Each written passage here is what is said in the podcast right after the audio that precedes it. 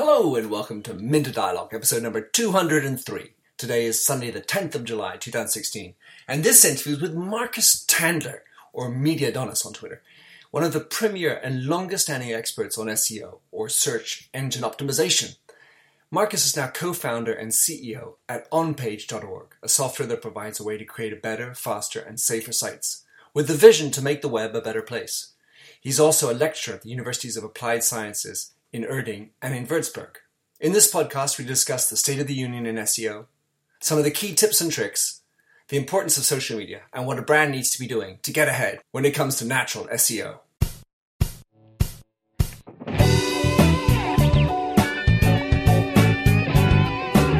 Welcome to the Minter Dialogue podcast, where we discuss brand marketing with a focus on all things digital. I am Minter Dial, your host and author of The Mindset. That's myndset.com, where branding gets personal. You'll find the show notes to the blog for the upcoming interview. Let's cut to the quick and enjoy the show. Welcome to the Minter Dialogue and welcome Marcus Tandler, piped in from Germany on the day after the semi-finals. We are on live talking, and we're going to talk about something other than soccer for sure. So tell us a little bit about who you are, what you do, Marcus, and then I'd ask you about your mindset. Hey, Minter, first of all, thank you very much for having me on the show. My pleasure. A huge fan. Well, who am I? I'm Marcus Tandler. I'm from Germany. I live in Munich, so Bavarian through and through. I'm SEO. I've been an SEO ever since SEO has been around. Actually started doing SEO late 90s, 96, 97, actually started off with doing SEO for AltaVista and Yahoo. So really back in the days when you could still keyword stuff your way to the top. And then when Google started in Germany, I basically grew up with them and their algorithms. And it was really just a passion become love. And now I'm doing this for almost 20 years now, and I still love the game. SEO is great. And now the main page, and now the main thing is onpage.org, a tech startup we started 4 years ago. We have a phenomenal software for website quality management, also, of course, with huge benefits for SEO, but it's not really focused on search engines. It's about the user, and that's what we're advocating. So really having a really perfect website for the user. No slow loading pages, and you got to be omni-device friendly and all that stuff that goes into a great user experience, which will also help you fare well in Google.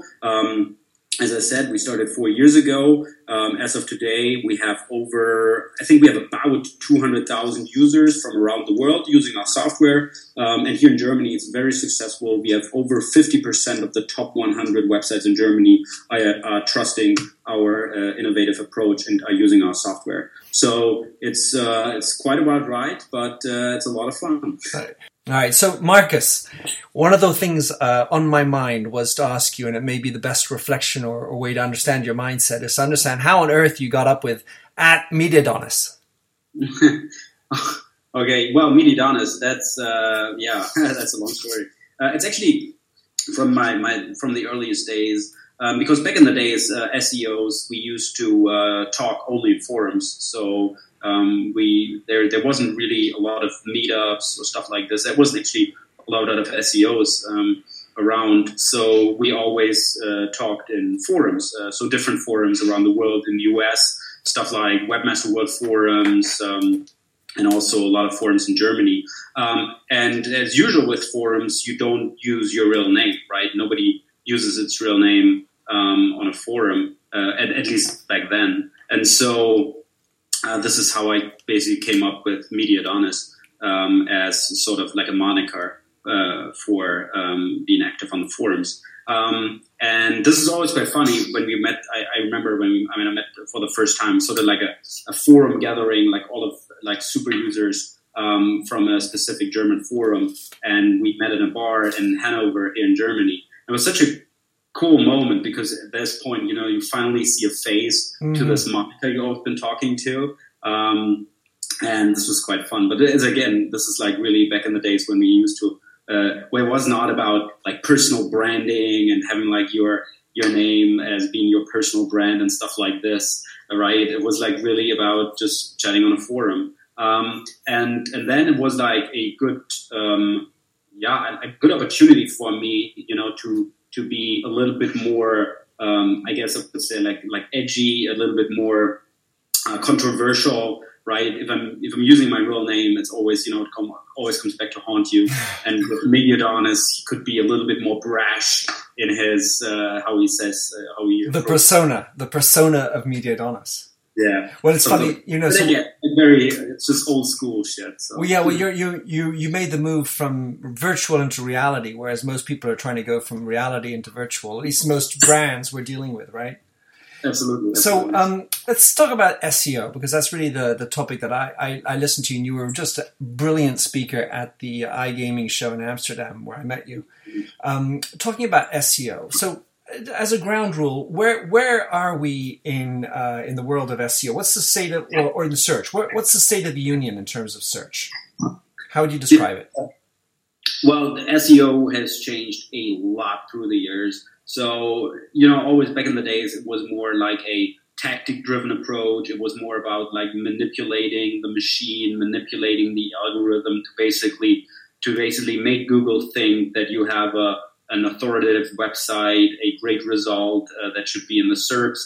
That was what it always was about. Back then, as I said before, it was about, when I started, it was about keyword stuffing. Whoever had the most iterations of a particular keyword on its page got the highest ranked results. So you started doing like just stuffing your keywords, white font and white background kind of stuff. And basically always, you know, Google and all the other search engines, you know, kept up with this. But it was really, you know, like just like the past couple of years where really it turned the tide. And now it's like really clear you have to focus on the user. Google really watches very closely how users interact with the search results, how users interact with websites, to really find, you know, the pages that really solve their problems, that really satisfy their needs. Because this is, I think, a very important thing. Google doesn't want to rank the website that does the best SEO. You know, they want to rank the best with a website that is the best result for the user. And that's what it's all about. So you really got to focus on the user. This has always been like the big thing, but still everybody was still on a tactic driven approach. But it's really just the past couple of years where I think it becomes like really clear how important it really is to focus on the user, because it's just not about individual ranking factors anymore. It's really about what makes the user happy, and this is what you're there for. So it's not about, you know, H1 and titles and descriptions and whatever. It's really having the best result for the query you're trying to rank for, really satisfy the search, and then Google will really will notice that, and it will fare better in Google. Yeah. And I take it is really what underpins your own page, your startup, which is really focusing more on the user experience and the overall content strategy as opposed to the SEO strategy. Absolutely, it's about website quality, right? I mean, like it's about having a crawlable website. It's about having a fast loading website. I think Amazon did a study, and they had like I think 40% of the people are gone if the website doesn't load within 3 seconds. Yeah. That's not a lot, right? So it's really vitally important to have a fast loading website. And you know that yourself probably too, right? You're on the tube or whatever, and you pull up your phone and you go to a website. It just doesn't load. Well, then I just go to the next one, right? And so it's really vitally important to have a fast loading website. And it also needs to be omni-device friendly, so it got to be Google on all desktop, mobile devices, whatever the user is using to access your website. You know, it got to be the perfect experience. So this is all what now factors into SEO. Of course, I mean, I don't even talk about content and that stuff there, but there's just a lot of touch points of different areas, which now all fare into SEO, where it's really about having like a great user experience. And then Google will take notice of this and will also rank the website accordingly. To the extent that Google, of course, is dominant in let's say most of the Western world, and probably a lot of the listeners who are listening to this podcast, it's almost normal to be focused on Google. And I'm wondering to what extent one is able to be an expert in all search engines and therefore reply to this question, which is how different is the algorithm and the search engine optimization approach from one search engine, let's say Yandex, Bing, and Baidu? Mm-hmm.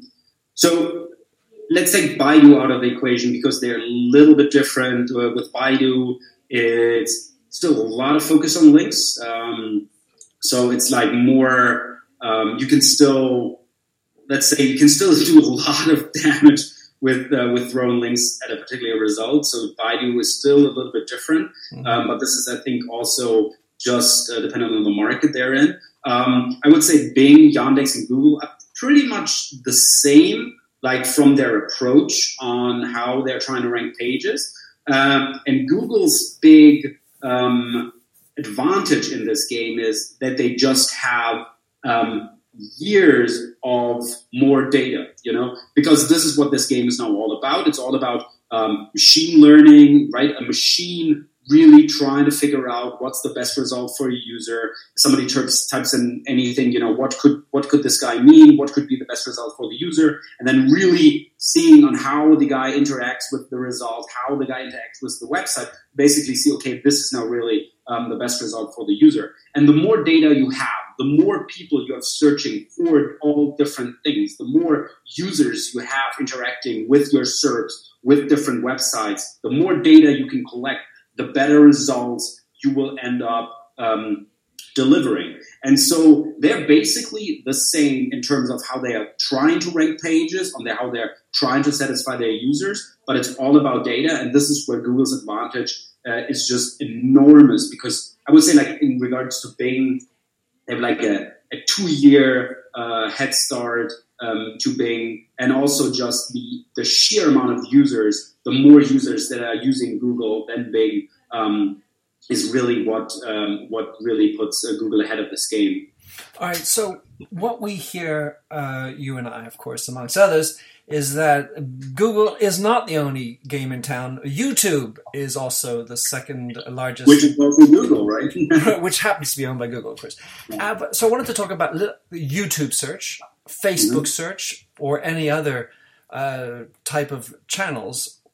Is SEO applicable to these other channels? And if so, how? Because, you know, Facebook, I don't see the Facebook analytics being anywhere near as robust for the, you know, the producer, the content provider's perspective.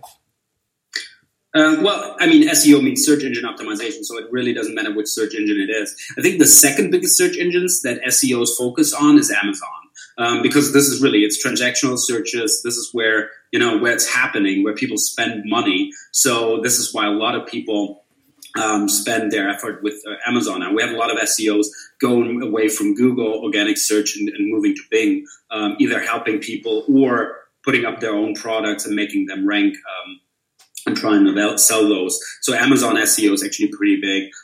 YouTube, of course, also pretty big, but not, I think, for YouTube itself, but also for the possibility of having your YouTube videos also show up in the SERPs. This is where the most views, where you can actually attract the most views. But it's actually pretty rudimentary in regards on how to do this. I mean, it's like the same, basics, but you also, you know, you need views, you need people, you know, that give you a thumb up, that people on commenting things. So basically, that where Google sees there's interaction, people really engage with this video. It really helps the users because since it's a part of the Google ecosystem, they can really see if that particular video also basically aided them in satisfying their search, right? And especially, for example, if you're looking for like a how-to, right? How to bake a specific cake, how to change my oil on my car or stuff like this. And they can see what's the best result for the user. Is it the written how-to, like a very lengthy written cut piece of content where they show you how you can bake a certain cake, or is it the video where you can see this happening in like a 3-minute video? And they can see what, you know, where people like really, yeah, just really where it satisfied their searches. And then it will depend on maybe this video showing how I be up higher in the SERPs. Sure. So that's more from the perspective of Google. I'm thinking more as a content provider. So if you or I are putting up a video and we want it to be found, outside of being, you know, the best chef in town with how to cook some, you know, beautiful omelet, how does one get, you know, what kind of SEO tactics can one implement within a YouTube environment or in a Facebook environment otherwise in order to get ours to come up ahead of another omelet provider?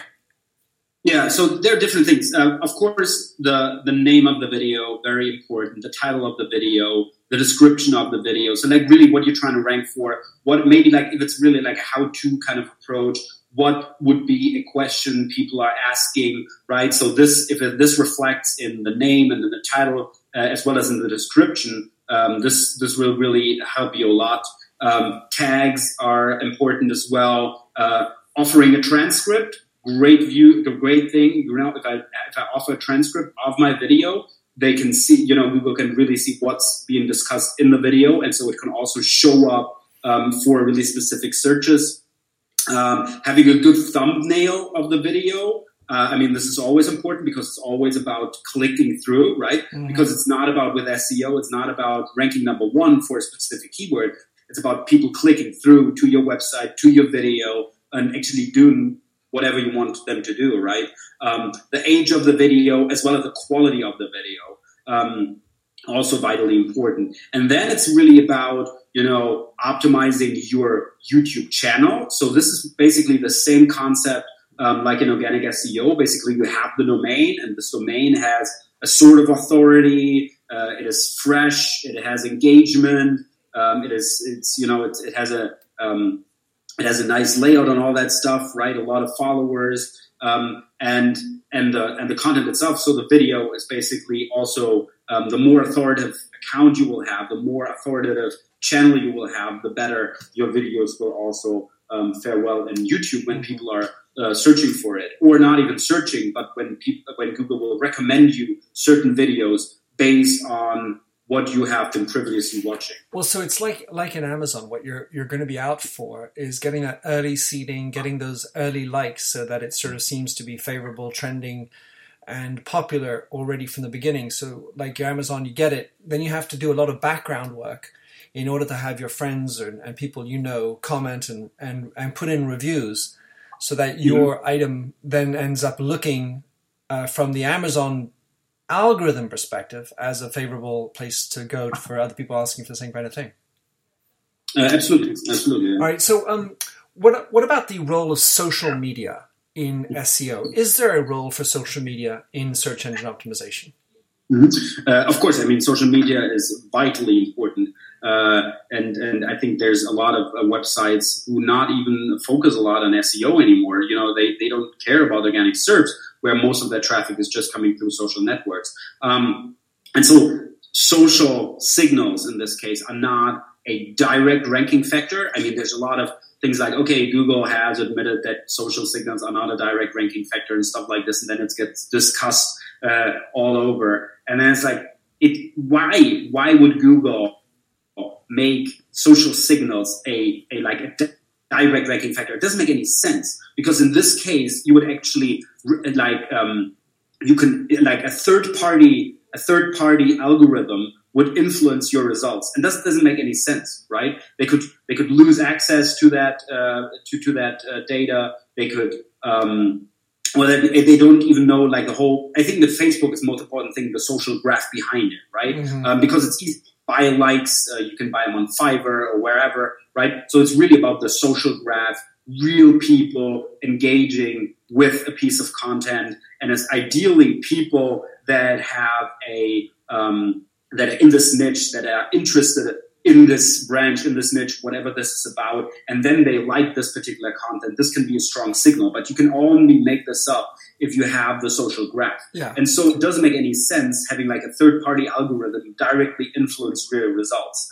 That said, it's still vitally important to do well on social media, because in the end, it's all about people basically recommending your site, right? And it doesn't matter if it's the old school way of somebody actually on your blog linking to you directly with a specific anchor text, or hundreds of people coming through social media to your site, because Google will see that traffic. Mm-hmm. Of course, they can't crawl into Facebook, but they will see this traffic. They will see those people accessing this website, whether it's via the Chrome browser or their DNS, the 8888 DNS server they provide, or whatever. Like, there's so much possibilities how they actually can get a glimpse of real internet traffic, of unreal surfing behavior of the user. And this is a very important signal for Google. When you see a lot of people go into a certain result, Google wants to know this, even if it doesn't come through their search engines. So really, every link that is sending traffic, that is sending quality traffic, is gold. So in SEO, it's not about the standard link from a static website, blog, whatever. It can be traffic from almost anywhere. If it's qualified traffic, if it's good traffic, it's gold. And this is how we should approach social media with SEO. All right, last question. For someone who's being told by their agency, hey, listen, Marcus, you really need to get a lot of link backs. Maybe I should go out there and provide some content for others so that we get a link on lots of other people's sites. You know, we called it link farming back in the days. Or using lots of heavy keywords, what kind of advice would you give them in terms of their approach to making their site found? Well, I would run as fast as I could. We have a very open approach to SEO, right? Because this is a clear tactic-driven approach. So we're just creating content to get backlinks of other sites. This is not how you should approach them. I give you an extremely different example. Think about Red Bull. Right, Red Bull had a guy jumping out of the stratosphere back to Earth, right? So this was a huge content marketing campaign, right? Of course, their goal has not been acquiring backlinks to Red Bull, but of course it happened, right? Yeah. But there were so many other ways. They got it featured on TV and stuff like this. All the newspapers talked about it, right? And this is content marketing at its best. I know, I'm not saying, every company should get... Jump out of an airplane.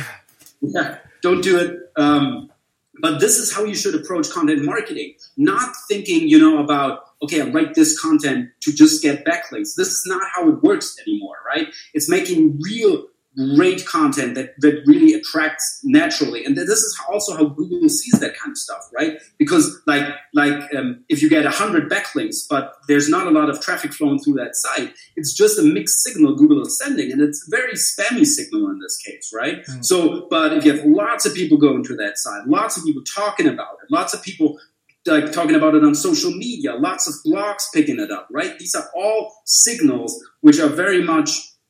so basically signaling Google, okay, this is a really great result. There's something really cool happening here. And this would also be reflected in the Google search. So this is how you should approach content marketing. Really don't think about the nitty-gritty, I want backlinks. It's not how it works, screw it. Whatever is basically whatever setting traffic, whatever gets you talking, whatever gets people talking about your brand, that's gold. Yeah, so in the end of the day, SEO is something that should come after the horses, as there's an expression, don't put the carriage before the horses. In the end of the day, it's about, getting your charge going with the right content, getting people talking about it, getting the right people talking about it. And then you can start worrying about your H1 tags and your links back. I mean, of course, on-page optimization is the foundation, right? I mean, you would never build a house in a swamp, right? You build a solid fundament. I hope that's a good word. It's a good word. Fundamental, right? And this is what on-page optimization is about, right? Having a fast-loading website, can be viewed on all devices, no broken links, no broken pages, stuff like this. And then all the traffic you send to that page will just convert better, will have a better user experience, and this will lead to links, to likes, to conversation, to whatever. So this is how you should approach SEO. This is how this modern SEO approach. Beautiful. Marcus, thanks for dedicating some time to come on the show. How can someone find you, Mediadonis, and track you down, follow you? What's the best way? Well, if you don't find me, right, I'm doing a sucky job. But if you can find me on Twitter, I'm Twitter/Mediadonis. My email is m@m.de. Yeah, that's my real address, m@m.de. Check out OnPage.org. It's actually free for small webmasters, so you're welcome to try it for free. It's not even try. It's really like a free version of our software, and it works fantastically great if you have a small website. And other than said, thank you very much for having me on the show. I really enjoyed it. Thank you very much. Good, Tom. Good conversation, Mediadonis. Thank you, Marcus. Thank you, Minter. Thank you very much. Thanks for having listened to this recording of the Minter Dialogue Show. You'll find the show notes on themindset.com. That's mindset with a Y, where you can also sign up for my weekly newsletter at /subscribe. If you like the show, please do rate it in iTunes. That really makes my day. Happy trails, and enjoy Josh Sachs's Painted Fingers. Oh, fill me with all your colors, any different way to rid me of the gray, and heal me with all your imperfections that you mention in your lack of self-security. Oh, I wouldn't care about the art form as long as you would feel warm, wrapped in canvas. Hold me tightly, slowly we would paint a lover's portrait with all your favorite shades, and we'd paint it with our fingers to show the world the way we feel. Oh, the way we feel. Oh, so messy. The ridges in our palms make colors blend and look ugly in the end, but they're pretty in their own disgusting values. We'd hang our portraits in the hallways, make our house guests cringe. Oh, I wouldn't care about the art form as long as you would feel warm, seeing all your colors on the canvas as we paint a lover's portrait with all your favorite shades, and we paint it with our fingers to show the world the way we feel. Oh, I know, and all these limitations, oversaturation. Let me paint, oh, let me paint, oh, let me paint, oh, let me paint, and I paint a lover's portrait with all your favorite shades, and we paint it with our fingers to show the world the way we feel. Oh, the way I feel. Oh, the way I feel.